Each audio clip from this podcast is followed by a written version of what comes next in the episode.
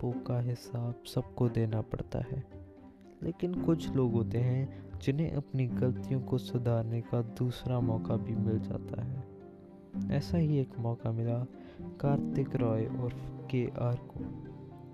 वो एक खूंखार गैंगस्टर क्रिमिनल था और उसने बहुत सारे क्राइम किए थे और कई लोगों को मौत की नींद भी सुलाया था,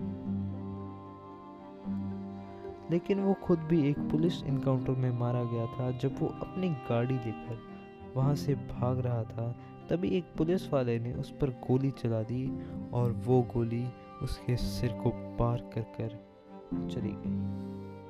लेकिन वो पुलिस वाला कोई और नहीं था, वो था हमारा डिटेक्टिव सिंह। डिटेक्टिव सिंह को लोग ऑफिसर करणवीर सिंह या फिर DS के नाम से भी जानते हैं।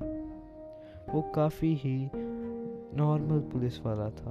उसने आज तक कोई भी केस सॉल्व नहीं किया था। उसके ऊपर बहुत ज़्यादा प्रेशर रहता था काम सॉल्व करने का, और जिस पोजीशन पर उसने क्राइम ब्रांच ज्वाइन किया था अभी भी उसी पोजीशन पर टला हुआ था, लेकिन उसने सारा प्रेशर उतार दिया एक चीज़ के ऊपर। उसने KR का इनकाउंटर किया था और वो इस बात से बहुत ज़्यादा प्राउड भी फील करता था। घटना के 4 महीने बाद Nirmal Nagar police station, Bandra, Mumbai, bathroom में एक 6 फीट 3 इंच का लंबा चौड़ा पुलिस वाला वर्दी में खड़ा था और बहुत ही कंफ्यूज सा लग रहा था। वो कोई और नहीं था, वो था डिटेक्टिव सिंह, लेकिन उसके अंदर था कार्तिक रॉय।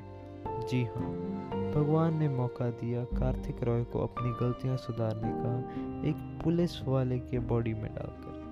अभी वो पुलिस वाला ही कार्तिक रॉय है, वही गैंगस्टर, वही खूंखार गुंडा जिससे लोग थर थर कांपते थे। अरे अरे अरे, ये क्या हो गया यार मुझे? मैं तो गाड़ी में था, मैं बाथरूम में कैसे आ गया यार? ये मेरी बॉडी को क्या हुआ? मेरे बाल कैसे हो गए? मेरी बॉडी कैसे? मेरे टैटू कहाँ गए यार? अरे ये क्या हो रहा है? मुझे बहुत डर लग रहा है यार। ये क्या हो गया? क्या हो गया यार? ये मुझे अरे अरे अरे भाई भाई भाई क्या हुआ भाई? ठीक हो भाई?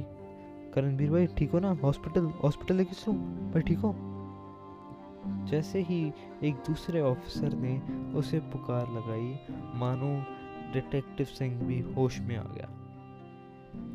उस दूसरे ऑफिसर के तरफ देखते हुए डिटेक्टिव सिंह ने काफ़ी शांत सुबह में कहा, हाँ भाई मैं ठीक हूँ। तभी उस दूसरे ऑफिसर ने कहा कि चलो भाई, मैडम ने एक मीटिंग रखी है, ज़रूरी है, जाना पड़ेगा।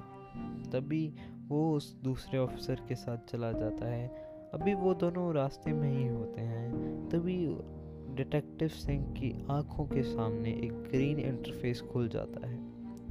उस पर लिखा आ रहा है, please wait, your supernatural powers are just getting ready। तभी वो दोनों एक कमरे के सामने आकर रुकते हैं। करणवीर पढ़ता है कि वो कमरे के ऊपर बोर्ड लगा है, कॉन्फ्रेंस हॉल। जब वो वहाँ अंदर जाते हैं, वहाँ सब पुलिस वाले पहले से ही बैठे हैं और 2 चेयर खाली पड़ी हैं। वो दोनों वो चेयर पर जाकर बैठ जाते हैं और जब वो वहाँ बैठते हैं तो मीटिंग स्टार्ट होती है। एक 40-50 साल की औरत को बोर्ड पे कुछ समझाना शुरू करती है और ऊपर लिखा होता है केस एनालिसिस। तभी वो ग्रीन इंटरफेस फिर से खुलता है और वहाँ लिखा रहा है, your supernatural powers are unlocked successfully, thank you for being patient.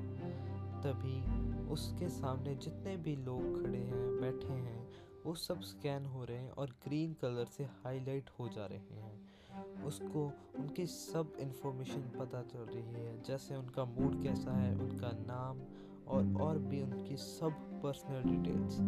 तभी डिटेक्टिव सिंह जिस ऑफिसर के साथ आया था उसकी तरफ देखता है तो उसे मालूम पड़ता है कि जिस ऑफिसर के साथ वो आया है उसका नाम है राजीव शर्मा, और वो काफ़ी घबराए हुए मूड में वहाँ बैठा है। और जो मैडम वहाँ बोर्ड पर समझा रही हैं उनका नाम है कुंजन चावला और वो काफी जल्दबाजी में है।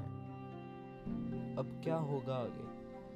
क्या सच में अब वो अच्छे काम करेगा या फिर से कार्तिक रॉय अपने गुंडों वाली हरकतों पर आ जाएगा? ये सब जानने के लिए सुनते रहिए मेरी इस कहानी को। Thank you so much.